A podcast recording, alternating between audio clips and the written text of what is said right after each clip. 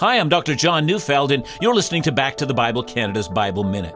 Matthew 5, verse 8 Blessed are the pure in heart, for they shall see God. We often need our vision to be corrected. Lenses adjust our distortions and blurred perspective. To be able to see well is a blessing. Jesus says that purity of heart is the corrective lens of the soul. Without it, our vision is distorted.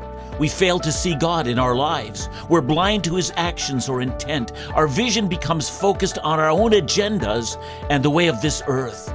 Jesus can restore our blindness. His imputed purity found by faith and the Spirit's continual washing of the Word enable us to recognize God all around us. Hearts that are clean, hearts that are singly focused, these see God in time and in eternity. What a blessing. Listen to Back to the Bible Canada each weekday on this station or online at backtothebible.ca.